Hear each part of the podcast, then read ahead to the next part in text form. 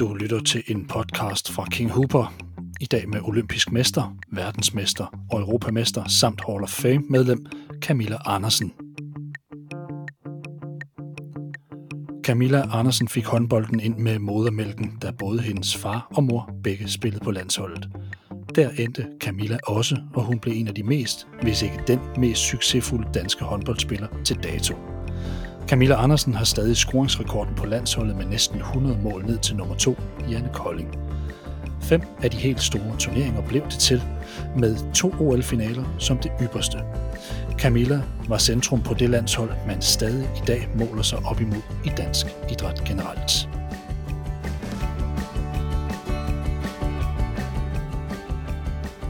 Camilla Andersen, gennem 20 år spillede du håndbold på topniveau i Danmark. Du var en del af en generation af atleter, vi i Danmark aldrig kommer til at glemme af flere grunde. Vi så pludselig en håndfuld kvinder, der tog et helt land som gisler og fedtede os ind i harpix likability og masser af succes. Du er den mest scorende kvinde på landsholdet nogensinde, og gennem din karriere var du en voldsom offensiv kraft. Faktisk en af de voldsomste, vi har set i kvindehåndboldens historie. Camilla Andersen, velkommen her til King Hooper. Mange tak.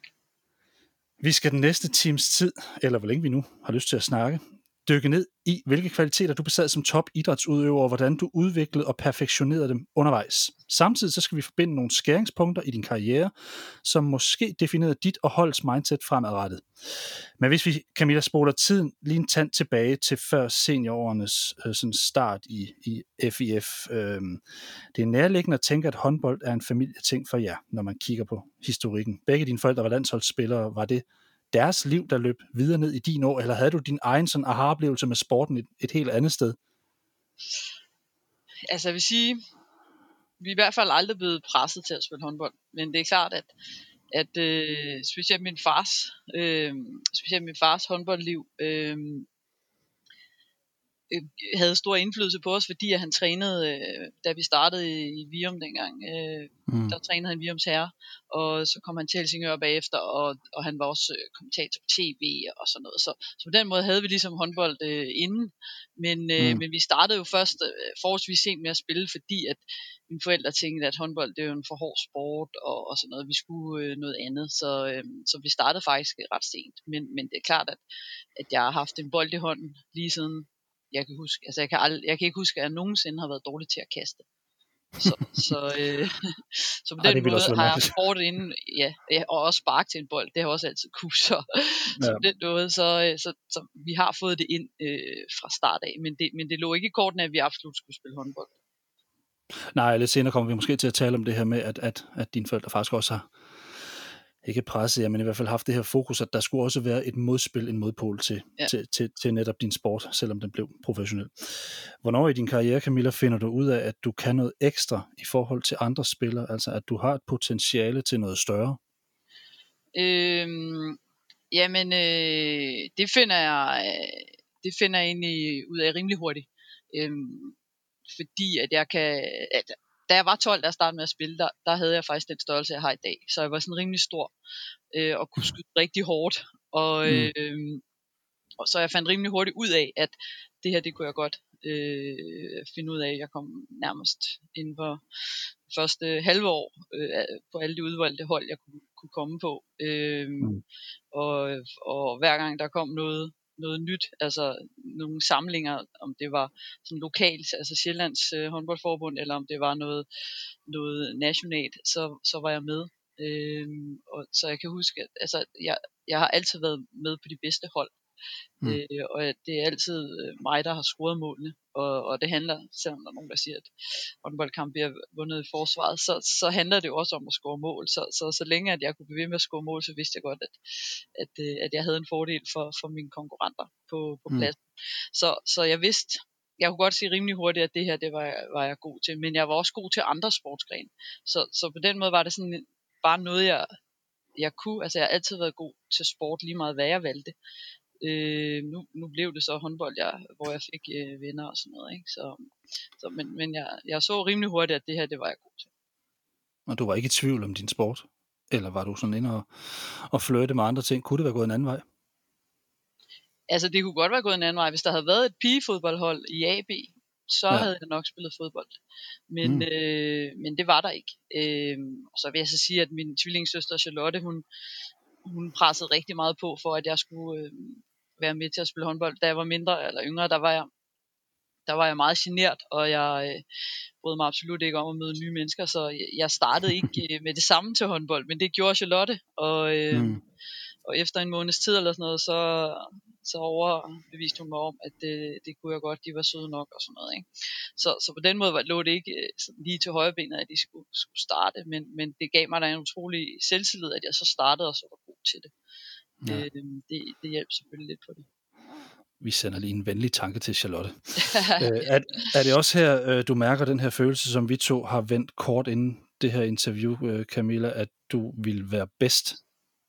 Øh, ja, altså jeg har altid gerne vil være bedst. Jeg, jeg, jeg tror ikke, jeg havde det sådan, da jeg var, da jeg var i øh, teenageårene. Det tror jeg faktisk ikke. Men det er jo selvfølgelig Nej. kommet, i, i, fordi at jeg har været en del af et, et, et udbredt konkurrencemiljø i mange år.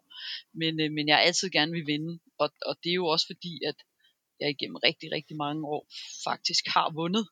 Og, øh, ja. og så får man jo lyst til mere. Øh, så så jeg, jeg, øh, jeg vil gerne vinde, øh, og det vil jeg også i dag, om jeg spiller golf, eller paddle, eller øh, kortspil, eller et eller andet. Altså min, min søsters børn, de, det, det er sjældent, jeg har tabt til dem i noget, fordi at når jeg spiller med dem, jeg, jeg er ikke sådan en, åh, altså, det, det spiller, jeg spiller ikke med synd, vel? Altså, så må man Nej. øve sig, og, ja.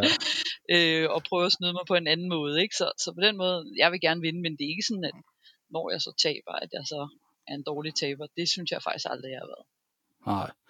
Men ens forståelse af en sport, den kan også modnes med årene. Jeg har altid set dig som en faktisk en sublim holdspiller, men kunne den her tanke om at ville være bedst kollidere med det faktum, at du indgik i en holdsport? Jeg tænker, kan det være frustrerende at skulle være afhængig af andre, når den her ild, den brænder så stærkt i en? Ja, altså den tanke kan jeg godt følge, men jeg har så været så heldig, hvis man kan sige det sådan, at jeg har altid stort set har haft øh, gode holdkammerater omkring mig. Men jeg har mm. selvfølgelig også set vigtigheden af, at hvis jeg skulle nå mine egne helt egoistiske mål om at vinde og være bedst, så var det en forudsætning af, at jeg havde nogle gode holdkammerater omkring mig. Og, øhm, og nu havde jeg jo så heldigvis, kan man sige det, playmaker-rollen, så jeg var jo ligesom øh, selv med til at gøre dem ved siden af mig gode. Øhm, og, og specielt i, i slagelsetiden, altså den sidste del af, af min øh, håndboldkarriere, der, øh, der gjorde jeg meget ud af at sørge for, at dem rundt omkring mig var gode til at starte med, fordi så vidste jeg, at så ville jeg have nemmere ved at også blive god sådan lad os sige, midt i øh, første halvleg, når mine holdkammerater ved siden af mig havde scoret begge to, så ville mm. jeg jo alt andet lige have mere plads. Øhm, og så, det er jo klart, når man har en Bojana Popovic på venstre ja. side, og en Chong Hu Hong på højre side, og man lige lader dem score et par mål først, så, så vil det give mig i midten bedre plads. Og det, øh, det er jo selvfølgelig noget, man lærer hen ad vejen. Øh, men, men jeg har været meget fokuseret på, at, øh, at vi som hold skulle være gode. Jeg har aldrig, altså, jeg, jeg har godt vidst, at jeg ikke kunne vinde håndboldkamp alene, og det var jo også en af grundene til, at jeg øh, blev senior forholdsvis tidligt. Det var, at hvis det kun var mig, der var god, jamen, så stod jeg op på midten og blev mandsopdækket, og så, så, så var det svært at vinde. Øhm, og man som en ung ungdomsspiller, der bliver mandsopdækket hele tiden og bare gerne vil spille håndbold, det er enormt frustrerende. Og faktisk enormt demotiverende. Hvor, hvor, hvor gammel er du, Camilla, da du træder ind i seniorårene? Øhm, jamen, der er, der er, der er 18. Øh, jeg spiller jo Virum Sorgenfri på yndlingeholdet. Og, ja. øh, og spiller også på ungdomslandsholdet på det tidspunkt, og vil helt vildt gerne op på det ungdomslandshold, der er over mig, altså dem, der er ældre end mig. Hmm. Øh, hvor Ulrik Vilbæk er ungdomslandsholdstræner. Ja. Og, øh, og der får jeg direkte at vide, at hvis jeg skal gøre mig nogle forhåbninger om at komme op på det hold, så er jeg simpelthen nødt til at spille noget seniorhåndbold i stedet for at stå ja. og blive mandsopdækket på, på midten af banen. Og, øh, og derfor så skifter jeg over for Virum Sorgenfri, som er en fantastisk ungdomsklub, øh, ind til FIF, øh, som er et ja. af de bedste senior damehold i Danmark, har været det i årtier. Og som mm. jo så også er min mors gamle klub, ikke? Så, øh, og så kommer jeg så derind og spiller mit sidste øh, ungdomsår på FIPS hold der, og kommer så på, mm. på, øh, ja, på ungdomslandsholdet, og så allerede et halvt år efter på A-landsholdet. Ja. Nu har du et par forældre, der er rimelig kompetente inden for håndbold. Hvad gav de der med af vejledning på vej ind i de her seniorår? øh, for de var jo som sagt begge to landsholdsspillere, og din far blev senere træner. Øh, hvad gav de der med af gode råd? At øh, jamen altså egentlig ikke så meget håndboldmæssigt til at starte med, fordi at når man er ung, så er man ikke så modtagelig over for, hvad ens forældre siger, man ved bedst selv omkring spil og sådan noget, ikke? Men, øh, ja. men altså, lige siden jeg kan huske, har de jo sagt til mig, at øh, også mine, mine søskende, at vi skulle øh, huske at få en, en, øh, en uddannelse, at man kan ikke leve af at spille håndbold, og øh, og øh, det er uddannelsen, der, der er den vigtigste. Så hvis det var, at vi havde planer om at spille håndbold på sigt, så var det vigtigt, at vi tjente penge et andet sted. Og det, mm. og det kom så via uddannelse. Så jeg har altid fået at vide, at jeg skulle lave noget ved siden af. Øh, og det må man jo sige, at i starten, øh, det er jo helt op til ja, slutningen af 90'erne, har de jo ret. Øh, der, der kan man ikke leve af at spille håndbold. Øh, Nej. Så, så på den måde er jeg glad for det, de har givet mig. Øh, mm det er, jeg er meget taknemmelig over det. Jeg tror også, at det er derfor, at jeg egentlig øh, har haft så korte perioder af min karriere, hvor jeg har spillet dårligt. Det er jo ja. fordi, jeg har haft noget andet. Ja. Men du rammer faktisk udlandet omkring 1992 som øh, 19-20-årig. Du starter i Norge, så videre til Tyskland og tilbage til Norge igen over en periode på cirka 5 år. Du må ret mig, hvis jeg tager lidt fejl her. Men Nej, helt... først, i, først i en af Norges ældste idrætsforeninger, Nordstrand, så er det Buxtehude i Tyskland, og til sidst begge i Norge. Hvordan udvikler du dig som håndboldspiller og menneske ved at komme ud over landets grænser? Det er jo alligevel en ung alder. Jamen, jeg udvikler mig helt vildt. Altså, jeg går fra at være øh, den øh, unge pige, der faktisk ikke kan sove ude hos veninderne, før jeg nærmest er 15 år. Øh, jeg har været hjemme øh, hele vejen. øh, og hver gang, at øh, jeg prøver, så, så går det galt, og jeg må ringe til min tvillingesøster og spørge, om hun ikke kan, om ikke kan bytte plads, og jeg kan komme hjem til mor og far. Yeah. Så, så, øh, så kommer jeg så til, til Norge først, og, øh, og det... Øh, det var selvfølgelig en kæmpe omvæltning, og jeg bliver enormt meget moden og selvstændig øh, i de år på det personlige plan. Øh, ja.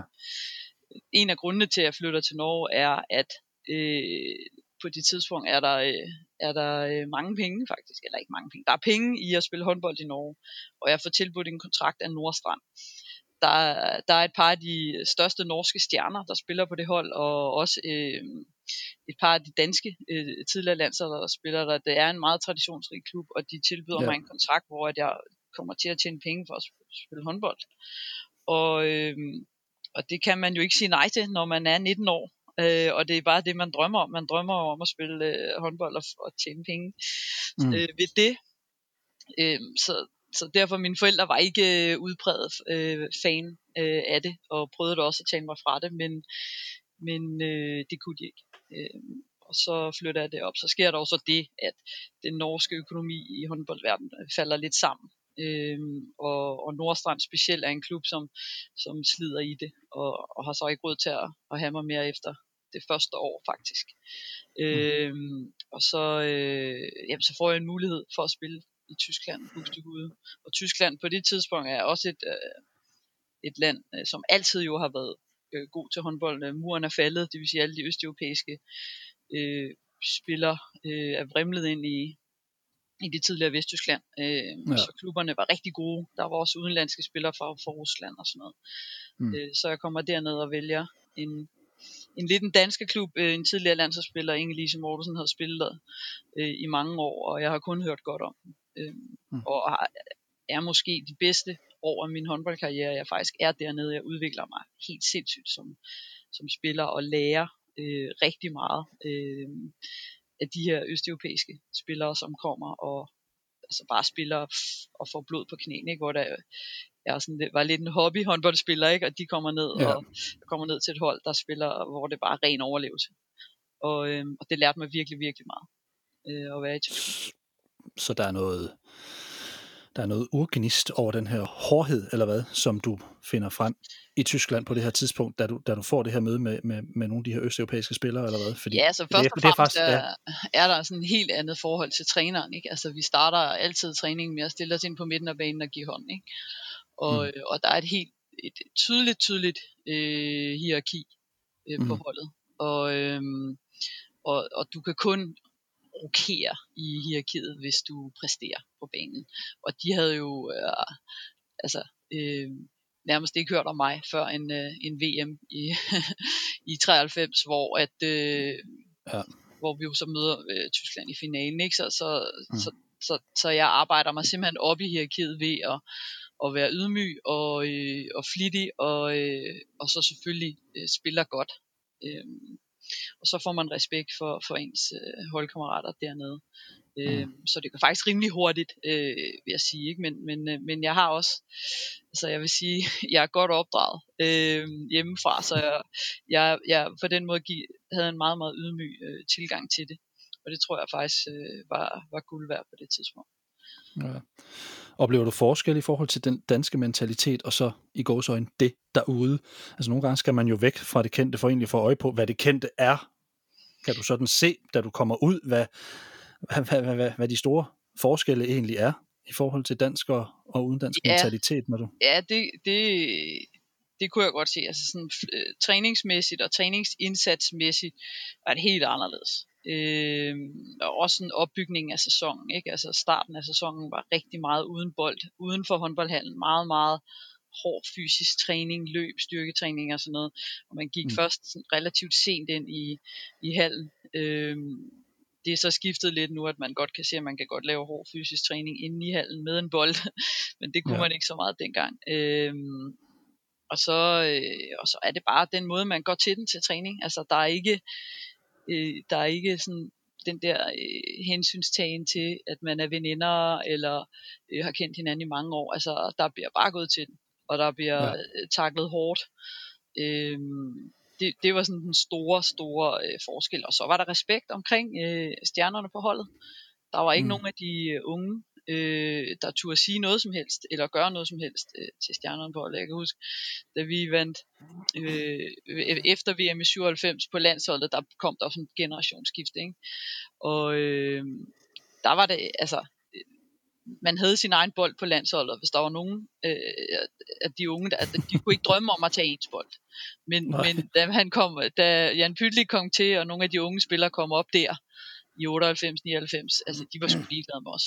De tog der bare vores bold, hvis de var den, de syntes, der var bedst. Ikke? Så den, øh, ikke at der er noget galt i det, men det var bare lige den der respekt for, for, øh, for, for de gamle og erfarne og sådan noget. Det, det sluttede bare i slutningen af 90'erne, skal vi sige det sådan. ja, møgunger. Ja, øhm, præcis. Det er bare lidt sådan, Camilla, jeg leder lidt efter den her kobling, fordi når du siger det her med, jeg kunne nærmest ikke sove ude, jeg savnede mine forældre, jeg var meget generet, og pludselig så står du i sådan et miljø her. Hvad er det for en kontakt? Altså, er det det, at du bare blev presset dig selv ud i det og sagde, nu er det det her, jeg gør? Hvad er det, der gør, at du ikke knækker og tager hjem?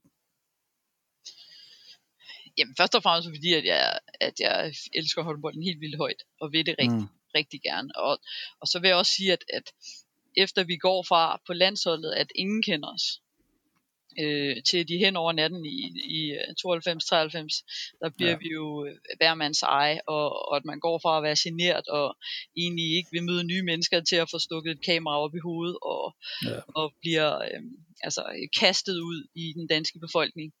Øh, mm. der, der vokser man med opgaven, og det, det gjorde jeg jo også. Øh, og så vil jeg sige, at, at den selvtillid, jeg, jeg har fået gennem håndbolden, og specielt i starten, det, det giver jo en øh, noget, noget bedre selvværd og en enorm selvtillid. Øh, ja. Og det kommer jo så selvfølgelig til udtryk i ens måde at være på udad til. Øh, mm. At jeg stadigvæk øh, måske er en lille smule social introvert. Det er der nok ikke mange, der lige udefra tænker, at jeg er, men, men det er jo noget, jeg er helt grundlæggende, og det er noget, jeg arbejder med hver dag. Øh, det er ikke noget, der forsvinder fra mig, men, men jeg har jo lært at, at kaste mig ud i, i mange nye ting, og, øh, og jeg har jo livslang erfaring i at tage mig sammen. Øh, så, så på den måde, så, så er det noget, der stadigvæk sidder i mig. Jeg er bare blevet meget, meget bedre til at håndtere det, og jeg er blevet mm. bedre til at selvfølgelig at se gevinsten ved, og ikke at lukke sig inde, øh, og, og gevinsten ved at møde nye mennesker. Så. Ja. Men øh, Camilla, det er omkring dit udlandseventyr faktisk, at du finder vej ind på seniorlandsholdet, og her får du en træner, der kommer til at blive en profil, ligesom mange af jeres spillere blev det. Hvornår møder du Ulrik Vilbæk første gang? For det er vel, det er vel lidt inden selve seniorlandsholdet, ikke? Jo, det er faktisk mange år inden, fordi Ulrik er jo en del af Virum Sovnfri håndboldklub, hvor, øh, hvor jeg jo har mine ungdomsår, og min far træner herreholdet, og, og da min far træner herreholdet der i midten af 80'erne, der er Ulrik jo tilknyttet herreholdet, øh, som ja, hvad jeg træner aspirant eller et eller andet. så så ja. øh, jeg har jo kendt Ulrik, øh, jamen altså, siden jeg kan huske faktisk. Og hans mor har jo, Birgitte Vilbæk har jo øh, trænet min mor øh, i mange år i FIF. Og, øh, og Team Danmark, som vi jo kender det i dag, blev jo startet i starten af 80'erne, og det var min, øh, min far og øh, Ulriks mor, der var med til at, at sparke det i gang. Så på den ja. måde har jeg jo kendt Ulrik, øh, ja, altid. Det er vel den træner, jeg har kendt det allerlængst i hele mit liv. At, at, men han bliver først min træner der i, i 91 for ungdomslandsholdet. Øh, og så, ja, og så følger jeg jo med ham, kan man sige, indtil han stopper i 97. Ja. Og jeg sidder bare med et udtryk i hovedet lige nu. Ulrik Vilbæk, træner aspirant. øhm, ja, hvad, man skal jo starte et sted, ikke? Så. ja, det er godt, og det gjorde Vilbæk så. hvad var dit indtryk egentlig af ham, øhm, sådan første gang du møder ham? Fordi når man sådan har kigget lidt på historikken i det her, og, og også kigget landshold, så, så har der sådan været enkelte spillere, der sådan siden har udtalt, at han var, han var en kæmpe kapacitet, og godt lide ham, og, men, men han var også en, man kunne blive lidt bange for, når han rullede sig ud. Jamen, altså først og fremmest så øh, har Ulrik også udviklet sig helt vildt meget i, i den proces, han har været i. Ikke? Men øh, mit første indtryk er jo en, en øh, meget temperamentsfuld og, øh, og hissig træner. Øhm, mm. og, og dengang, øh, der, der havde man jo en helt, altså en helt anden respekt for træneren, end, end man har i dag. Så, så øh, der, der var hele sådan det her armslængde øh, forhold mellem træner og spiller, og jeg, og jeg vil da blankt erkende, at jeg i, i mange år nærmest har haft, øh, altså har været lidt bange for ham, fordi at, ikke på den måde, at han var skræmmende, men fordi at han havde en, en skræmmende magt over, om man var med i det sjove selskab eller ej. Øh, og, øh, og det, jeg tror nok, han vil grine af det i dag, og det gør jeg da også. Altså, jeg er på ingen måde bange for ham i dag. Jeg var det heller ikke til sidst overhovedet. Men det er klart, at, at når man er ung, så er mit, er mit højeste ønske var jo at komme til, til VM og OL og sådan noget. Og, og den eneste vej derhen, det var jo, at for det første, jeg skulle spille godt, det er klart. Men det var mm. jo også, at, at øh, landstræneren synes, at jeg var velegnet til at, at komme på hold. Og derfor så, øh, så, så gik man jo lidt på listefødder, og nogle gange, øh, øh, altså tog selvfølgelig voldsomt meget hensyn en gang imellem, og man sagde ikke hvad som helst øh, øh, til Ulrik. Men jeg vil så sige, ja. at jeg synes, at Ulrik, han har altid givet mig øh, altså, virkelig meget tillid i forhold til det spillemæssige. Øhm, specielt da jeg kommer op på, på seniorholdet og ikke falder igennem på nogen måde, men, men rent faktisk klarer det godt. Mm. der, der vil jeg sige, at jeg har, jeg har udviklet mig utrolig meget under Ulrik, og det har jeg jo gjort, fordi at han, han har vist mig tilliden til, at det her, det kunne jeg godt øh, klare. Øh, øh, han havde tillid til, at jeg tog de rigtige dispositioner og sådan noget. Selvfølgelig er jeg måske også en af dem, han, han har skældt mest ud. Men det er jo fordi, at altså, sådan tolker jeg det i hvert fald, det er jo fordi, at han, han helt sikkert har, har tænkt, at det kunne jeg godt gøre bedre. Altså han har, han har haft store øh, tanker om, hvad, hvad jeg kunne spillemæssigt. Og, og jeg vil da sige, at ikke at jeg var en humørspiller, men, men, men sådan nogle kampe, der ikke har haft nogen betydning og sådan noget, det, det har jeg haft svært ved at spille. Altså sådan en ja. kamp mod Argentina og sådan noget, det er ikke der, jeg har spillet min bedste landskamp, skal vi sige det sådan. Og det kan jo godt gøre en træner sindssygt frustreret, at, at, man, at jeg i mange år måske har haft sådan lidt en, øh, en holdning til, til kampe, der ikke har haft nogen betydning. Og, mm. og, øh, og derfor har jeg selvfølgelig også fået øh, min skæld ud af ham. Og det ja. har helt sikkert været berettiget, og, og, og jeg, er ikke, jeg er ikke gået ned på det, skal vi sige det sådan. Så, så, øh, men, men ja, så, så Ulrik har jeg kendt i, altså, i virkelig mange år. Så har vi så her efterfølgende også øh, begge to siddet sammen otte år i Team Danmarks bestyrelse. Øh, mm. så, så, så jeg har haft det meget, meget med Ulrik at, at gøre, og har et, et mm. rigtig fint forhold til ham i dag. Ja. I begynder, du og Ulrik, og en masse andre piger en rejse sammen, hvor dit mindset omkring at ville være den bedste, det harmonerer stærkt med truppen og ikke mindst trænerens. Står I som en stærk, homogen masse fra start med vindermentalitet hele gruppen, eller er der ting, I er nødt til at arbejde målrettet med fra start? Nej, der er jo altid ting, som man er nødt til at arbejde med øh, målrettet fra start. Øh, kan man sige, udfordringen var jo bare, at vi ikke havde en seddel, hvorpå der stod, det er de her ting, I skal arbejde med fra start. De kom ja. sådan lidt hen ad vejen, og, og først og fremmest så kommer det jo, øh, fordi at vi lige pludselig går fra at, at øh, spille i en tom hal, til at have hele Danmarks øh, øjne på os. Øh, og, og at vi selvfølgelig øh, vi begynder at vinde. Vi begynder at sige højt, at at øh, vi går efter guldet, og, og, og det, var, det var noget helt nyt dengang, at et øh, kvindehold gjorde det, og et specielt øh, kvindelandshold gjorde det. Så derfor øh, så, så, så kommer der jo nogle udfordringer hen ad vejen i, i forhold til, hvordan skal man opføre sig, øh, og hvordan skal vi øh, ligesom håndtere de konflikter, der er internt på holdet. Øh, og, og det, det lærer man jo øh, hen ad vejen, og, og i den proces så laver man jo en, en masse fejl. Øh, og, og så lærer man det dem og kommer videre, ikke? Og, og det, det tror jeg egentlig er det, man godt kan kendetegne det her hold. Men, men det, det vigtigste i den proces har jo været, at man netop har lært af fejlene, og at man ligesom ikke har, at man ligesom godt kunne øh, arbejde sammen, selvom man ikke har været bedste venner øh, omkring hele holdet. Øh, men at man har haft et fælles mål om, at, at det her det skal vi gøre sammen, og at vi ikke kan gøre det uden hinanden. Altså, øh, det er jo klart, at, at når man har to store, øh, eller jeg er jo også sindssygt egoistisk, men, men det blegner jo i forhold til en Anja Andersen og en, en Ulrik Filbæk, og når man, når man har, og der er også mange andre på holdet, der, der var egoistiske, øh, og når man har det, og man skal ligesom kæmpe sammen, så, øh, så, så lærer man øh, vigtigheden af, at vi er nødt til at få det her fungere, til at fungere, ellers så vinder vi ikke noget.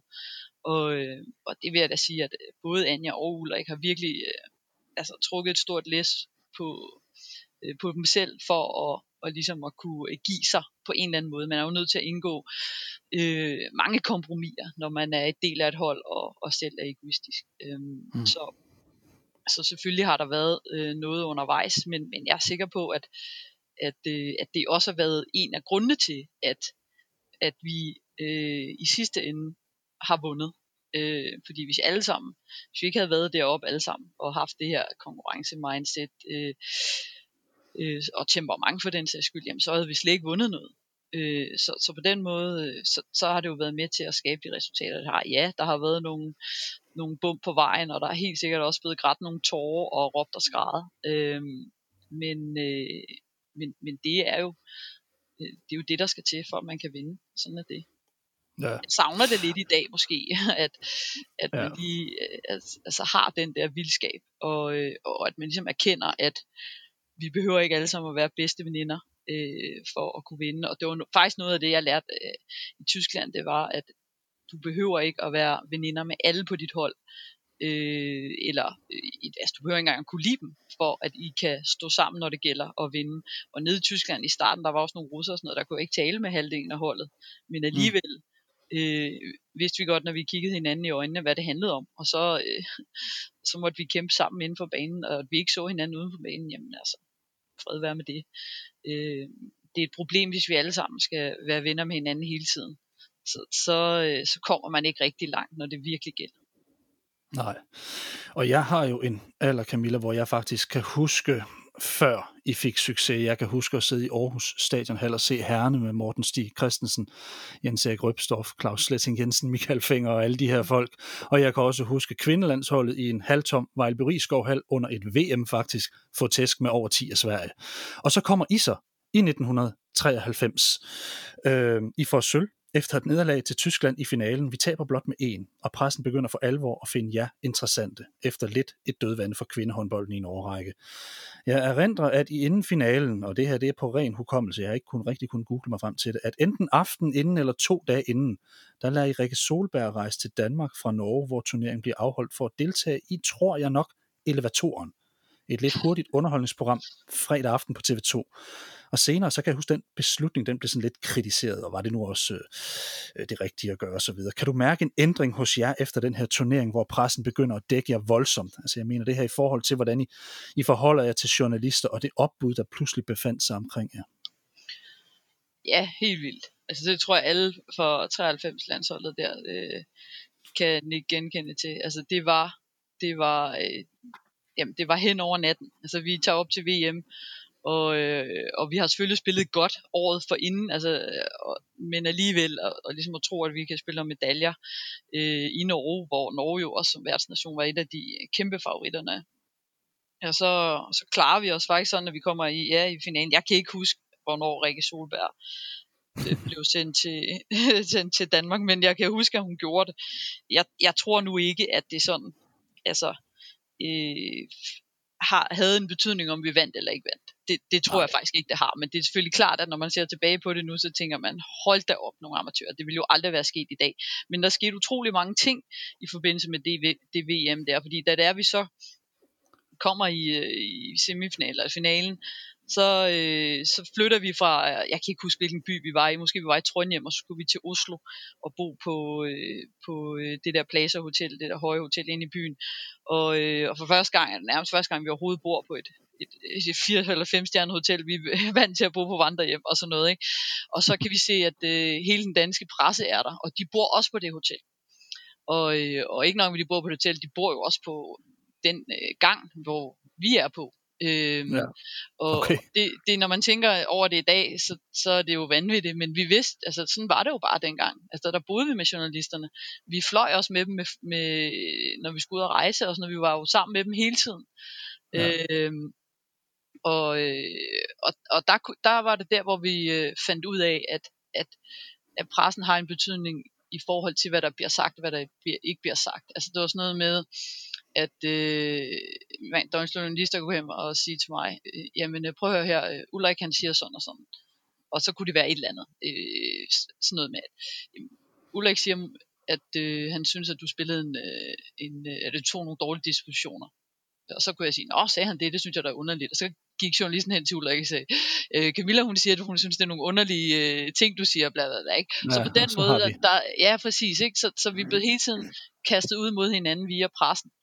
Øhm, og øh, og det, det var selvfølgelig noget nyt, og vi, vi i årene efter, eller i året efter, der kom vi jo også i, i medielærer hos Danmarks Radio, om hvordan håndterer man egentlig pressen, øh, hvordan, skal, hvordan skal man tænke kritisk over, hvordan de stiller spørgsmål, og man skal passe på ikke at gå i en fælde og sådan noget. Vi havde sådan nogle mediedage, hvor at øh, journalister okay. fra, fra DR faktisk lærte os, hvordan at pressen kunne være, og der var jo målløse nogle gange at tænke, kan de virkelig finde på det? Og det må man jo sige, at det, det, har, det har vi jo oplevet gennem mange år. Ikke? Øhm, men, øh, men så kommer vi så hjem efter at have tabt øh, eller vundet øh, VM-sølv, og, og den modtagelse, vi får, er jo ekstrem. Altså, der er så mange mennesker. Og fra den ene dag mm. til den anden, der vidste alle bare, hvem vi var.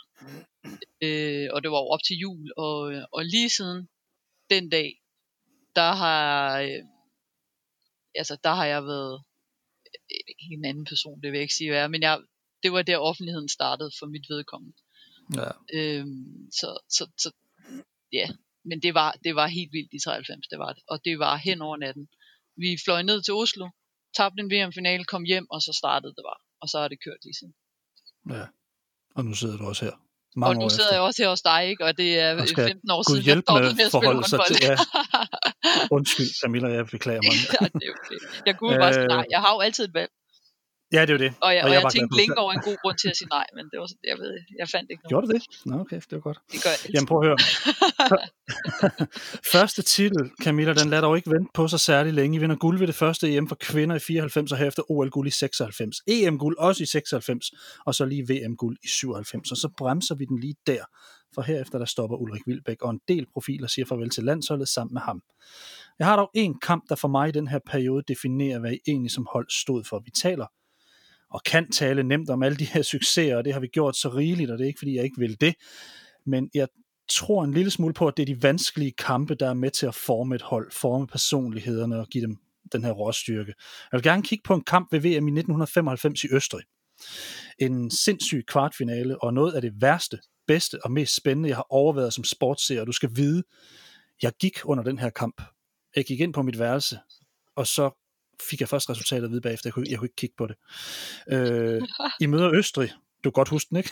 jo, jeg, jo, men jeg kan ikke huske den, men selvfølgelig, jo, jo, jeg kan godt huske Nej, øh, I møder Østrig, der har hjemmebane ved VM. Hold består af en masse østeuropæiske topspillere med dobbelt statsborgerskab i passet, samt en rimelig crazy træner, Gunnar Prokop.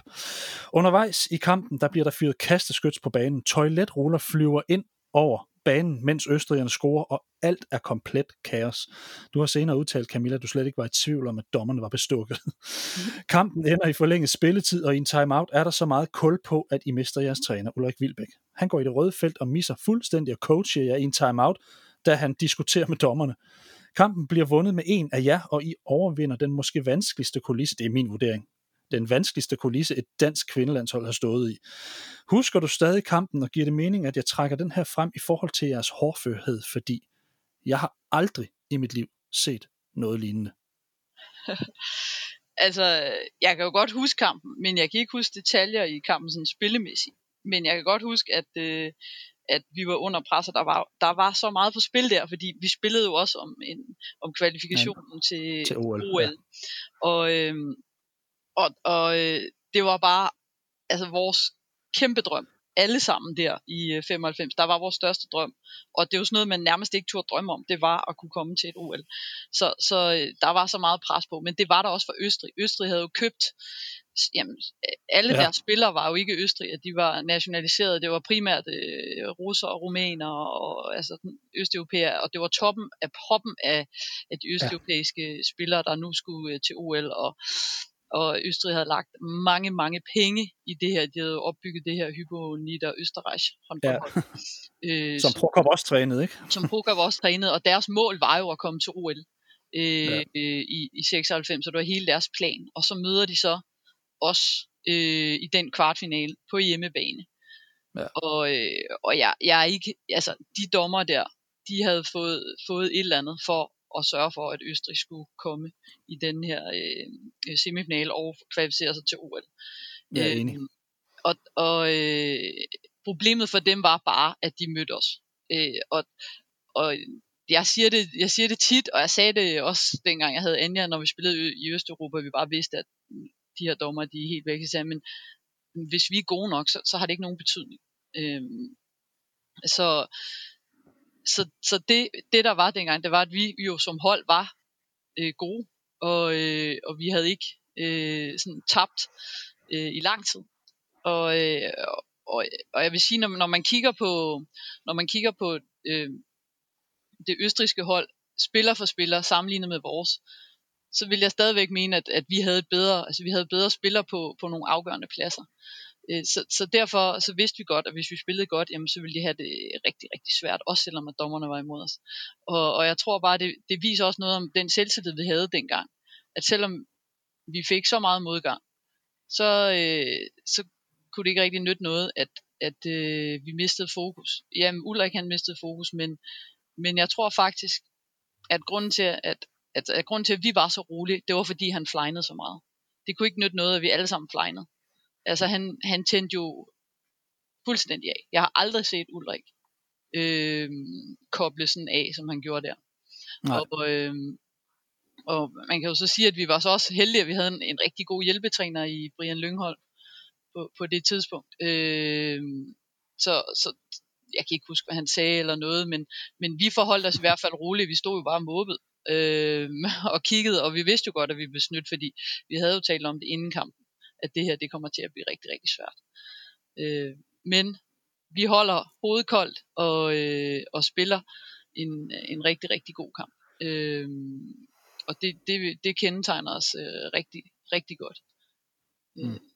men, men det synes jeg faktisk, at vi, vi igennem sådan mange år har, har vist, eller ikke på det tidspunkt, men vist i hvert fald efterfølgende, at man skulle ikke øh, lige melde os ude, før en kampen den var færdig. Ikke? Så, Nej, og vi vender tilbage til OL-finalen i 2000, som også er et godt eksempel på det. Den, den kommer lidt senere her, og jeg har det egentlig lidt dårligt med at trække det her eksempel frem. Det, det var bare fordi, at den i forhold til holdet var så god, i forhold til Ulrik, som har holdt hovedet koldt så mange gange, ellers så, så er det ikke helt fair over for ham, men, men, men, men det var for lige at, at, at gå lidt ind i det her med holdet, fordi altså, I har den her mentalitet, Camilla, hvem er det, der går forrest på holdet i de her guldår, for det virker som om, der var mange ombud. Du havde en Gitte Madsen i forsvaret, du havde Anja dig i angrebet, du havde øh, de to fløjspillere, Hoffmann, Kolding, altså der var, der var bare Tonja Kærgaard, altså der var, der var virkelig mange ombud omkring det her, ja. men hvem, hvem, hvem, hvem er det, der trækker den her retning, eller gør I det bare sammen? Ej, vi gør det jo sammen på hver vores måde. Altså, øh, der var også, vores anfører på det tidspunkt var jo Andor Tannerup også, og, øh, og, øh, og vi havde jo også Susanne Munk Lauritsen, og sådan, vi havde virkelig, virkelig nogle profiler, som, øh, ja, som bare ville vinde, og bare havde øh, ild i øjnene, og som ville gøre hvad som helst. Og, øh, og så, så havde vi jo kendt hinanden i mange år. Mange af os havde spillet på ungdomslandsholdet, øh, og, og også havde vundet der. Altså lige siden, jamen, hvornår? Lige siden øh, slutningen af 80'erne faktisk, der begynder ungdomslandsholdet jo at klare det rigtig godt og, og får den her vinderkultur ind, øh, og det smitter af. Altså det smitter af på alle. Når man kan se en øh, ved siden af bare øh, kæmpe øh, ja, en vis lægemsnit ud af bukserne, så det smitter bare af. Og, øh, og derfor kunne vi også der igen øh, kigge på hinanden og sige, så er det nu venner. Nu strammer vi os lige an. Og så havde vi jo så også alle sammen de spillemæssige kvaliteter til rent faktisk at kunne løse de her øh, opgaver øh, mm. som, som det var, og, og ja, det er godt op og spille godt angrebsspil. Øh, og så, ja, vi havde selvfølgelig også nogle, nogle rigtig gode målmænd. Øh, så, så det, sådan, ja, når man kigger på et hold, der var, var vores hold bare øh, virkelig komplet. Øh, ja, altså jeg har nok ikke spillet på et bedre hold end, end, øh, end på, på, på det landshold i, ja, i slutningen af, af 90'erne, primært 97. Mm. Men I har også samtidig, Camilla, en særlig vinkel på det at nedbryde jeres modstander gennem det at vise glæde. Ulrik Vilbæk, han brugte lang tid på at omforme herrelandsholdet omkring attitydens kraft på en bane. Var det Ulrik, der bragte det her ind, eller faldt det jer naturligt? Og hvad følte du sådan, det gjorde for jeres modstandere? For det var sådan ret tydeligt, at det var noget, I, I var bevidst om. Jamen altså, det, det er jo meget sjovt, fordi man, man bliver jo, eller jeg er i hvert fald blevet opdraget med i mine ungdomsår, at jeg ikke må knytte næven og, og, og vise glæde, øh, når jeg scorer et mål eller laver noget godt. Øh, og så kommer man ind på et ungdomslandshold, hvor at øh, alle bare gør det. Alle er, er, roser hinanden og knytter næven og lige har det der øh, øh, mega fedt øh, blik i øjnene til ens holdkammerat, når de scorer, og man selv har det. Og at man gerne må vise glæde, og man gerne må vise begejstring, og man må også godt vise vrede. Øh, selvfølgelig med måde på en eller anden måde, ikke? Men, men at man godt må vise følelser. Øh, og det, det var man ikke vant til at se øh, et kvindehold øh, i hvert fald. Og, og, øh, og vi havde jo kun grund til at vise glæde, fordi vi var gode, og vi vandt, og vi spillede godt. Og, øh, og den vilje der, øh, den, den blev bare siddende. Øh, altså viljen, du ved, ikke? Altså viljen til at vilje evnen ja. til at kunne. Og, og det havde vi bare i os. Vi blev bare ved og ved og ved. Også om vi spillede dårligt, så kæmpede vi os alligevel op. Øh, så, så vores bundniveau var bare, øh, vi havde et højt bundniveau. Altså det var ikke mm. sådan, at, at øh, når vi spillede dårligt, så faldt vi helt sammen. Altså når vi spillede dårligt, så, så vandt vi bare kun med en, fordi vi alligevel godt kunne øh, hive os op, ikke? Så, øh, ja, så havde, og det, og, og det havde vi alle sammen. kan man sige til at... Jo, jo. Vi havde jo de ja. spillemæssige kvaliteter. Det er, jo det, det er jo det, det er nogle gange, så man også bare nødt til at se på ens hold øh, og sige, hvor gode er de her spillere. Og hvis de ikke har de sådan, altså, øh, helt ekstraordinære spillemæssige kompetencer, men så, så er det svært. Men hvis du har et helt hold, der har det, samtidig med, at de, øh, øh, at de virkelig ved det, øh, og har en kæmpe vilje og, og kæmper hårdt for det, jamen så, så er det virkelig et hold, der er svært at slå, øh, også i modgang. Ikke? Mm. Øh, så, og jeg kan huske, en af de, øh, en af de bedste øh, hvad kan man sige, råd, jeg har fået min mor faktisk, det, det er faktisk, at øh, hvis du spiller dårligt, så, øh, så skal du bare back to basis. Ikke? Du kan altid øh, kaste og gribe i løb. Mm. Altså, og, og det er nogle gange, der er det bare, lad nu være at lave det øh, avanceret, hvis du øh, har en dårlig dag. Så er det bare helt tilbage til basis.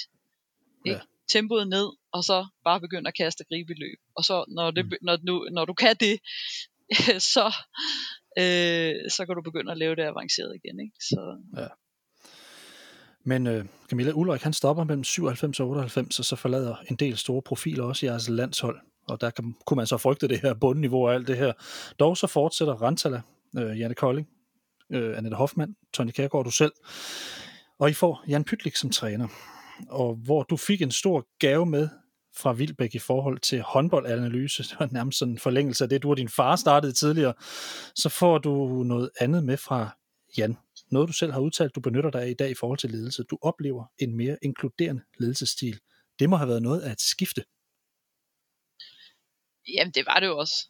Det var det, det, var det også. Altså, øh, vi var jo vant til, til Ulrik igennem mange år, altså hvor vi havde sådan en, øh, en øh, distance øh, og den her lidt nervøsitet med, er man på holdet, er man ikke på holdet og sådan noget. Og der, der kommer vi jo ned til, til Jan, som jo er en, er en del yngre, øh, og, øh, og han er meget inkluderende i hans måde at gøre tingene på, og jeg, og jeg tror egentlig også, det var en rigtig måde at gøre det på, ikke fordi at vi kommer og har haft, og har haft Ulrik, og, og det, det her med at skulle overtage øh, et job fra Ulrik Vilbæk, og med de resultater, han havde på det tidspunkt, det, det var jo sådan, altså rimelig utaknemmeligt, kan man sige. Ja. Ikke? Forventninger var tårnhøje, og, og, øh, og, og der er stadigvæk en håndfuld spillere med fra dengang. Øh, så, så jeg tror, at Ulla, eller hvad hedder det, Jans tilgang til det var den helt rigtige, det her med at, ligesom at involvere os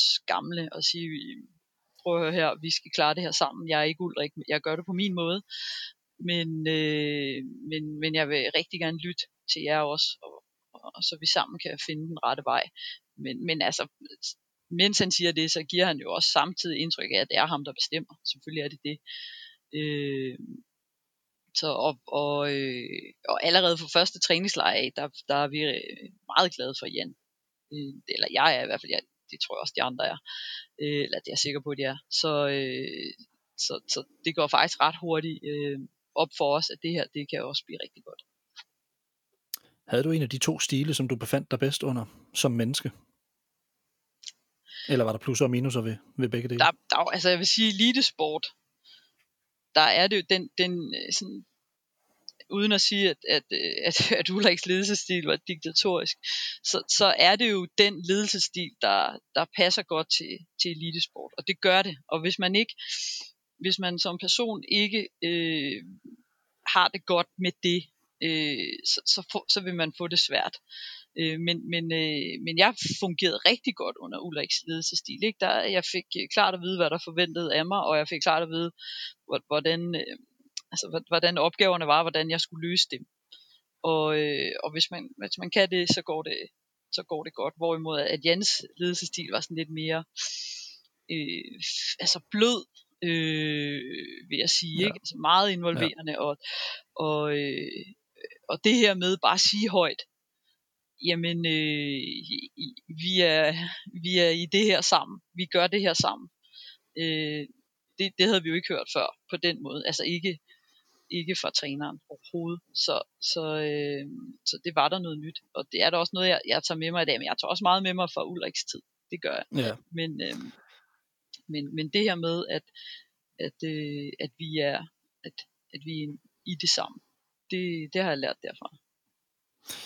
Men det er sådan i starten, da Jan overtager, der er ikke sådan lige den bedste stemning omkring, at man lige skal have ham, og han, jeg synes, jeg har læst et eller andet sted, at han, han holder en eller anden form for, eller har en snak med i starten, hvor han bare siger, jeg, jeg har simpelthen brug for jer. Ja. Og der er det som om, at du sådan lidt Øh, ja, men det er jo klart, at, at vi sidder der altså. også, øh, nu siger jeg gamle, vi var faktisk ikke særlig gamle, men med de rutinerede kræfter, ja. som lige havde vundet VM-guld. Øh, så kommer der en, en muresvend fra, fra Svendborg, øh, som, ja. som øh, siger, at nu, nu, øh, nu er det ham, og nu skal vi bare høre efter, havde han sagt. Og det gør han jo faktisk ikke, vel? Altså, han, han starter bare med at inkludere os med det samme, og det gør jo, at, at øh, jeg kan jo kun tale med, med mig selv, og man, man, at, at jeg i hvert fald tog paraden ned og tænkte, okay, øhm, han, øh, han skal ikke bare ind og, og belære os, hvordan vi skal gøre ting. Han, han vil rent faktisk gerne vide noget om det, vi ved, og, og han vil gerne mm. bruge noget af det, vi kan til noget for, at, at, at han og holdet kan opnå succes. Øhm, så, så allerede fra dag i dag havde jeg en, en, en rigtig god dialog med Jan omkring angrebsspil og, og hvordan det skulle gøres. Øhm, og han var også meget sådan i starten med, hvad, hvad man skulle være med til og ikke være med til. Han var, han var med på, at, at hvis, hvis os øh, rutinerede skulle blive ved med at være på landsholdet, og, og det var jo ligesom også afgørende for hans målsætning, at det var, at vi skulle være med, så var han også nødt til at lytte til, hvad har vi lyst til, og hvad har vi ikke lyst til, uden at han at vi overhovedet kunne bestemme selv, men, men det her med at høre, hvad, ja. hvad, ja hvordan skal træningen være, hvor meget skal vi træne, øh, hvad skal vi lave af aktiviteter og sådan noget. Der lyttede han rigtig meget til, til os, og selvfølgelig specielt øh, Janne Kolding, som på det tidspunkt var, var anfører. Øh, mm. Så så ja, så allerede fra dag i dag var jeg meget glad for Jan Mads. Jeg var også glad for Ulrik. Det var bare to vidt forskellige trænertyper. Lige præcis. Men under Jan, der får I også året efter allerede en flot sølvmedalje ved EM, og året efter igen en 6. plads ved VM. Og så kommer din sidste turnering for landsholdet, OL i Sydney 2000. I tager Frankrig i kvartfinalen efter forlænget spilletid, en meget hård kamp, og så ryger Sydkorea ud i semifinalen. Og så rammer I finalen, hvor mægtig Ungarn står over for en flok underdogs fra Danmark. Jeg mener, Ungarn har slået Norge i semifinalen. Du må rette mig, hvis jeg tager fejl. Øhm, det er rigtigt. Na- er navne som Bojana Radulovic, Beata City, Agnes Farkas osv., de er blandt verdens bedste, men Danmark har stadig den her hårde kerne af de gamle jernhårde ladies, som I blev, I blev døbt. Og det bliver udslagsgivende, selvom kampen virker væk for dem blot 18 minutter tilbage, der er I bagud med 6, øh, 22-16 og 6 mål. Men det, og mens den ungarske træner han jubler op mod, mod fans og, og sætter profilerne på skånekost mod os, så, så laver han bare en eklatant brøler. Jeg kan huske, at jeg sad og så det. Danmark, og ja, I henter i et snuptag Ungarn, og så står der 24-24. Og så sætter vi lige tempoet ned igen, Camilla, fordi mm. nu skal man lige holde fast. I de sidste syv minutter af din landsholdskarriere, der sætter du fire mål ind i træk, hvorefter Annette Hoffmann scorer sit 11. mål i kampen, så er det slut. Camilla, I og du gør det igen. Fortæl lige os helt almindelige mennesker, hvordan du undgår at blive shaky i sådan en situation her, for det bliver du ikke. Hvordan er du som atlet nået til et punkt, hvor du nærmest omfavner sådan en situation her? For det her kan da gøre et hvert menneske nærmest dårligt. Ej, det håber jeg da ikke. Øhm, jamen, OL i Sydney var jo øh, for, for den rutinerede kerne af det hold jo vores andet OL. Og det her med, at man har været i det her cirkus før, øh, fordi det er det. det. Det er noget helt, helt andet at spille et OL, end at spille en, øh, en VM eller EM-turnering. Øh, I forhold til fokus. Det, der er så mange ting, som man nærmest hellere vil, end at, end at spille håndbold. Der er så mange oplevelser i at være til et OL, og det at være en del mm. af en dansk delegation, som gør, ja. at man, man kan miste koncentrationen og fokus på det, det rent faktisk handler om. Og, og der havde vi... Øh, der havde vi bare, altså kernen af det hold der havde jo været til et OL før, og, og, øh, og derfor kunne vi slappe af i det, og, og faktisk fokusere på det, det handlede om, netop at, at spille håndbold. Øh, fordi at, at vi var ikke det bedste hold til, øh, i til OL. Altså Norge var jo øh, kæmpe favoritter. Øh, vi havde lige spillet to kampe mod Norge inden og fået øh, tæsk. Øh, og får det også i den første kamp, øh, ja, da vi gruppespillede med dem. Men, øh, men da vi står der øh, i OL-finalen, og der, der, kan jeg, der kan jeg bare mærke, at jamen, det er i dag. Øh, det er højst sandsynligt sidste kamp, det vidste mange af os øh, godt på det tidspunkt. Og øh, nu skal vi møde Ungarn, som på det tidspunkt måske havde et af verdens bedste hold. Øh, ja. så, så vi var ikke favoritter. Øh, men vi vidste godt, at, at, øh, at på en god dag kunne vi godt øh, vinde det her. Men, men det er klart, når man, når man spiller, eller i hvert fald, når, når jeg spiller, så jeg, jeg tænker aldrig, jeg tænker aldrig over, at det kunne gå galt. Jeg, jeg har altid tænkt, det her, det, det kan jeg godt. Øhm, og jeg har, jeg har aldrig i min håndboldkarriere været bange for at tage ansvar, eller tage det afgørende straffekast, eller, øh, eller skyde. Øh, faktisk i VM-finalen i, i 93, hvor jeg jo er 19 år, og der er et minut tilbage af kampen eller sådan noget, og der kan jeg jo faktisk afgøre VM-finalen, men jeg brænder faktisk det straffe. Øhm, mm. Og det tror jeg egentlig, det har jeg lært rigtig meget af, det her med, at verden går ikke under, fordi at, at øh, man brænder et straf. Jeg spillede en god kamp dengang. Men, men øh, så, så jeg har aldrig sådan været nervøs for at skulle øh, tage en forkert beslutning. Jeg, jeg har altid tænkt på, øh, hvor fantastisk det ville være, at jeg får lov til at få muligheden for at, at gøre noget godt, og spille godt, og score et afgørende mål, osv. Så, så, så jeg har aldrig været nervøs for at fejle. Øh, og så vil jeg sige, at, at lige præcis de sidste øh, 6 minutter af, af OL-finalen der, eller 8 minutter, hvor meget det nu er, der, øh, der hiver jeg jo 15 års øh, erfaring og øh, klogskab frem. så, øh, så og jeg kan huske, at Jan han siger til mig, nu er, nu er det ved at være nu, hvis vi skal, hvis vi skal klare det her. Og, øh, ja. og der, der tænkte jeg, ja, det har du ret i. Det er ved at være nu. Jeg må, hellere, jeg må hellere lige steppe op. Og det var virkelig ikke min bedste landskamp overhovedet. Men det var en kamp, hvor at jeg øh, stepper op, øh, når det virkelig gælder. Mm. Og det, det, det kendetegner egentlig den måde, jeg har spillet på øh, altid. At, at når det er på spidsen, og jeg ved ikke hvorfor, og jeg ved ikke hvordan, men når det er på spidsen, så, øh, så har jeg altid lige kunne øh, tage mig sammen og, øh, og, og så kunne score. Og det har jo selvfølgelig, det har jo, jo, det har jo kunne gjort, fordi at jeg har haft de, de tekniske evner til at kunne gøre det. Øh, mm. så, så det har hele tiden ligget på ryggraden og i min selvtillid, at, at hvis jeg virkelig, virkelig skal, så, så kan jeg godt. Tror du, Camilla, det her det er noget, man kan lære, hvis man ikke har det? Fordi du har faktisk, øh, jeg så på et tidspunkt, du var ude og, og udtale, at du synes, vi havde et landshold lige nu faktisk, der var rigtig godt, men der var noget mentalt, nogle barriere, man var for bange for at, at fejle eller et eller andet. Tror du, man, tror du, man kan lære det her, eller er det simpelthen noget, du har haft liggende? Øh... Jamen, jeg tror godt, man kan lære det. Altså, det er jo mentalt. Hvis du har, altså, du har de spillemæssige øh, og taktiske kvaliteter, så øh, selvfølgelig kan du slå til, når det gælder. Øh, men, men, men der er jo en, et mentalt aspekt af det. Og, øh, og hvis man laver sin sportsgren til liv eller død, øh, så, så tror jeg, det er rigtig svært. Og så, så sætter man sig selv under et unødigt pres øh, ved, at, ved at sige det, fordi så bliver det så definitivt. Øh, jeg har altid set håndbold som en sport. Det er bare en sport. Og, og sådan har jeg det stadigvæk, og, øh, og sådan havde jeg det også dengang.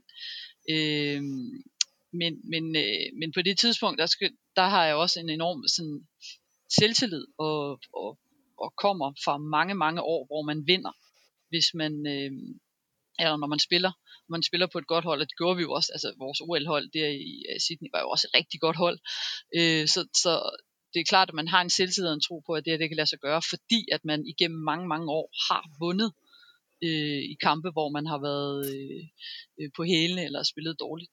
Øh, så, så, øh, så, så det er selvfølgelig den evne, man, som jeg har hævet frem der. Altså jeg har jo spillet altså, virkelig mange kampe, hvor at jeg i halvdelen af kampen har været dårlig, men jeg alligevel hævet mig op til sidst og været en afgørende faktor. Og det her med at, ligesom at mm. vende den dårlige periode til en god periode øh, i en kamp, øh, det, det er jo sådan noget, man lærer at, at takle mentalt.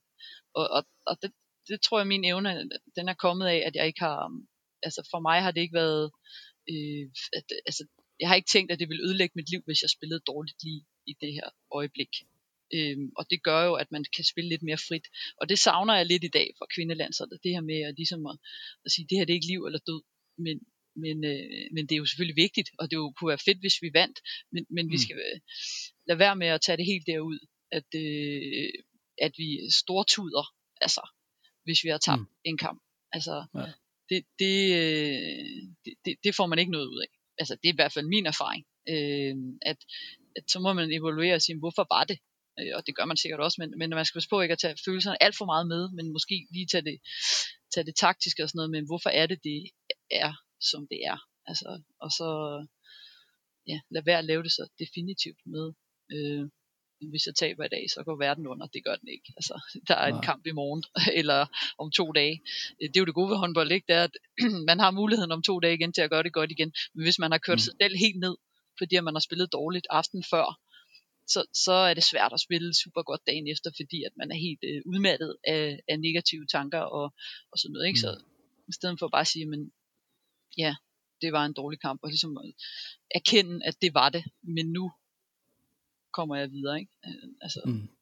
det, så noget med det, også lige at lære at nyde det, mens man er i det. Ja, for søren da, og det at spille på landsholdet, det er at være til et VM og sådan noget, ikke?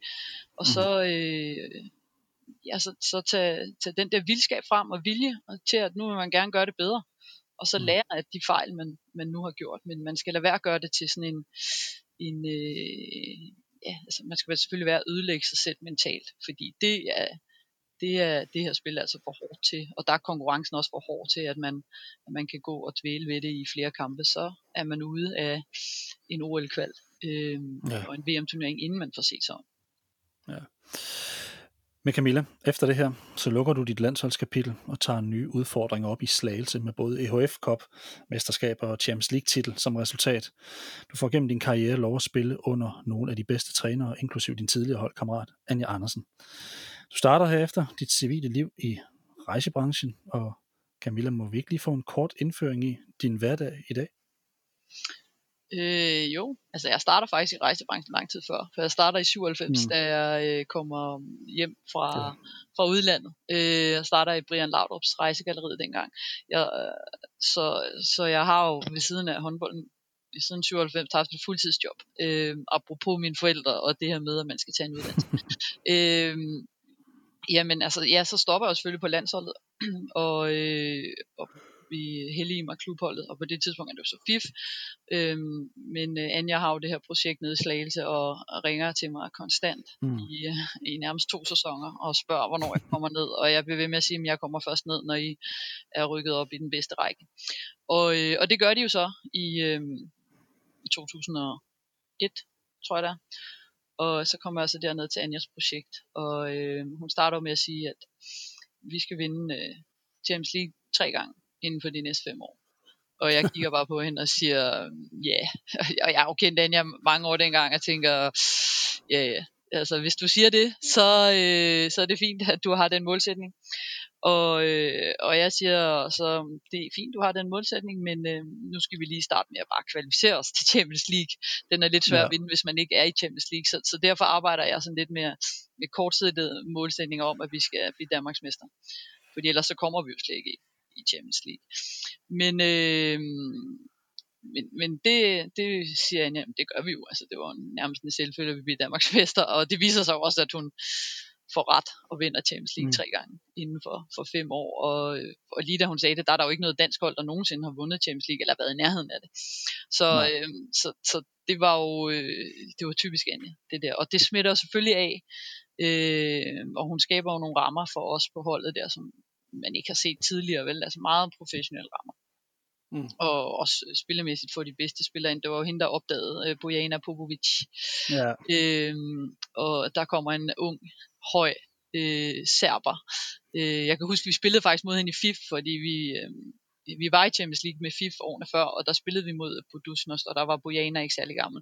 Og der tænkte jeg også, okay, hende der, hun er meget god, jeg har aldrig hørt om hende før. Og, der, og jeg tror, det må være der faktisk, Anja, hun, hun så hende der skal have. Mm. Og vi fik også øh, Chong Hu Hong og øhm, øh, øh, øh, Ausra Federikas og sådan noget. Ikke? Så på den måde, der, der kom øh, alle bedste spillere derned. Og, og, øh, og der blev der også gået til, til træning. Øh, og ja, vi, vi vandt jo øh, sådan forholdsvis hurtigt øh, tingene. Men, men der var mange gode hold i Danmark på det tidspunkt, ikke? Med, med Viborg selvfølgelig også, og, og øh, IKAST, øh, altså Herning IKAST, jeg mm. ved ikke engang, hvad det hedder i dag. Øh, ja. Så, så der var faktisk rigtig gode hold øh, dengang, og det kunne man også se i Europa. De danske hold kom langt. Så, så øh, ja, det var en det var en sindssyg tid egentlig. Og jeg arbejdede fuld tid herinde i København og kørte hver dag ned til Slagelse og trænede om aftenen og hjem igen. Og vi spillede kamp hele tiden. Ikke? Det, var den, det var den tid, hvor man spillede kl. 22 Randers. Ja, jeg kan godt huske. Være i ja. og sådan noget, ikke? Så kom ja. hjem klokken, klokken 3 om natten, eller 4 om natten øh, på arbejde og så op, og jamen altså, det var, det var vildt. men, øh, men det var sjovt at være en del af, synes jeg. Og så har du så det her civile liv nu med rejsebranche, og, ja. og noget af det, du laver nu, er blandt andet de her sportsrejser. Må du ikke bare lige høre, hvad det er, du, øh, du egentlig render og har gang i nu her? Jo, altså nu og er vi jo haft i... gang i hele vejen. Ja, jamen altså jeg, jeg sælger jo startede med at sælge øh, sportsrejser kun, altså primært fodboldrejser. Øh, og sælger også det en dag, men i dag er det en, sådan en, en femtedel af min forretning kun. Øh, resten af min forretning er øh, ja, skræddersyede rejser til virksomheder, der inviterer kunder og og medarbejdere og sådan noget ud på tur. Selvfølgelig er der, øh, mange af dem har selvfølgelig noget sport med, øh, men ellers er det ikke nødvendigvis sport. Men det er klart, at jeg sælger mange fodboldrejser også. Øh, vi har Liverpools mm. største fanklub herhjemme, og, og sælger mange af dem. Men lige nu, i den her coronatid, der, der er vi jo i knæ, som alle andre. Øh, ja. Så, så det, det er selvfølgelig lidt en hård tid nu her, men men jeg har det sådan lidt med det her, lidt ligesom jeg har det med sport. Altså, det er, der, det er et arbejde, og det er penge og sådan noget, men, men det er ikke liv og død. Min, min kære lillebror døde jo sidste år af kræft, og der, der ja. får man lidt et perspektiv på, på livet, hvad er det, der er vigtigt, og hvad der ikke er vigtigt. Selvfølgelig er det ja. her firma vigtigt, men, men det er ikke livsvigtigt. Øhm, men, jeg, men jeg vil da kæmpe med alt, hvad jeg har for, at vi kommer igennem den her krise. Det er der ingen tvivl om. Ja. Men, men, øhm, men jeg kan jo ikke øh, bestemme, hvad der sker ude i den store verden. Øh, og hvad vi må og hvad ikke må. Og med det Frederiksen, vores kære statsminister, siger, hvad jeg må og ikke må. Altså, det, der er jo grænser for, hvad, hvad jeg kan stå imod.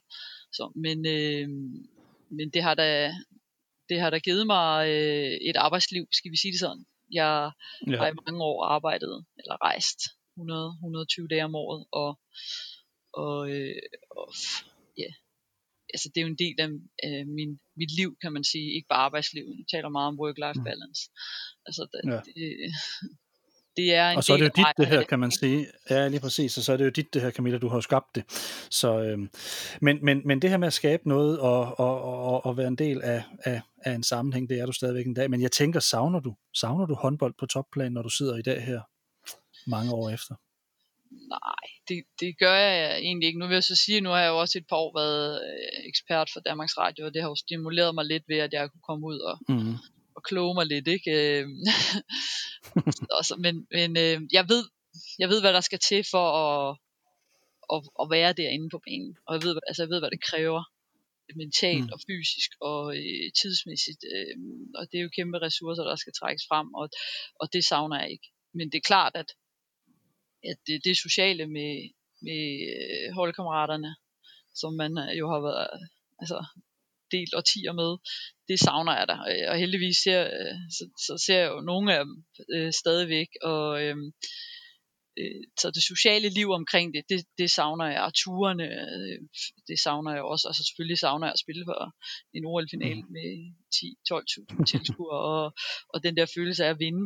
Øh, det savner jeg, men men, øh, men nu har jeg også i min, da jeg stoppede, har jeg også løbet øh, Berlin Marathon en håndfuld gange, og, og jeg vil sige, den, den tilfredsstillelse, øh, man får af at gennemføre et maraton ved at have trænet op til det, det, det er faktisk lidt den samme følelse, man har, når man uden at sammenligne et OL-guld med en, en medalje mm. som nummer 25.000 ved Berlin Marathon, så, så giver det mig lidt den samme følelse af, ja. af at, jeg er tilfredshed, at jeg har opnået noget, jeg har trænet frem imod og sådan noget. Ikke? Så, så jeg kan stadigvæk godt give mig selv følelsen af at, at, at træne frem mod noget, og så, så, øh, og så have, have det godt med det. Øh, mm. Men, men det er klart, at, at, at, øh, at det her med at få en guldmedalje hængende over øh, halsen, og, og lige have stået og, og været afgørende i finalen, jamen altså, det, det ja, den er svær at stikke. Ja, men, men, ja. men omvendt, det er jo ikke sådan, at jeg at jeg bare kunne, altså det måtte jo stoppe på et tidspunkt. Altså sådan ja. er det jo, og det har man jo hele tiden vidst. Nu vidste jo godt, at jeg ikke kunne spille på landsholdet til jeg var 40, og jeg vil sige, i år 2000, hvor vi kun var 27, hvor vi så vil, eller jeg vælger at sige uh, tak for denne gang. Altså jeg, jeg kunne sagtens have spillet 10 år mere, men, mm. men det havde jeg bare ikke lyst til på det tidspunkt, og jeg har ikke fortrudt, at, øh, at jeg stoppede der slet ikke. Altså jeg har faktisk ikke fortrudt noget som helst i forhold til min øh, håndboldkarriere. Og, øh, og jeg stopper jo også som 31-årig øh, helt med det, og har ikke rørt en håndbold siden. Og det, det, det føler jeg stadigvæk er det rigtige valg. Mm. Men du skal vide, Camilla, nu runder vi af. Håndbolden, den savner dig. Det skal du vide. Du var en ener, og, du var en ener, og du vandt gennem din karriere alt, inklusiv vores hjerter ude bag skærmen. Camilla, jeg vil gerne slutte af med at give dig en nærmest sådan ultimativ ros. Den er subjektiv, og den er 100% fra mig. Jeg har kun set to atleter i dansk idrætshistorie bevæge sig så glidende, nemt og elegant, som blandt andet du gjorde. Du havde en elegance, der kombineret med kraft, overført gennem sublim teknik, gjorde dig til en komplet atlet. Ikke kun en effektiv vinder, men en graciøs og æstetisk oplevelse og Michael Laudrup er de eneste, jeg har set svæve let over jorden. Nærmest som luft, med et overblik som rovfugl, et hug som en slange, og alligevel et let sind omkring sporten, for det er jo bare sport. Kære Camilla, på hele Danmarks vegne, tak for oplevelserne, sejrene, din inspiration, din nærmest kunstneriske tilgang til din sport, og ikke mindst smilet, der fulgte dig stort set hele vejen, også når det var svært. Camilla Andersen, tak fordi du ville være med i dag. Ej, tusind tak for de fine ord. Man bliver helt rørt. ja, ikke også? tak, for og tak fordi jeg måtte være med. Det kan du tro. Husk, du kan finde podcasts, artikler og blogs på kinghuber.dk, Danmarks mødested for atleter, formidlere og fans. Mit navn er Steffen Pedersen, og for teknikken stod Carsten Pedersen. Tak fordi I lyttede med derude, og på gensyn.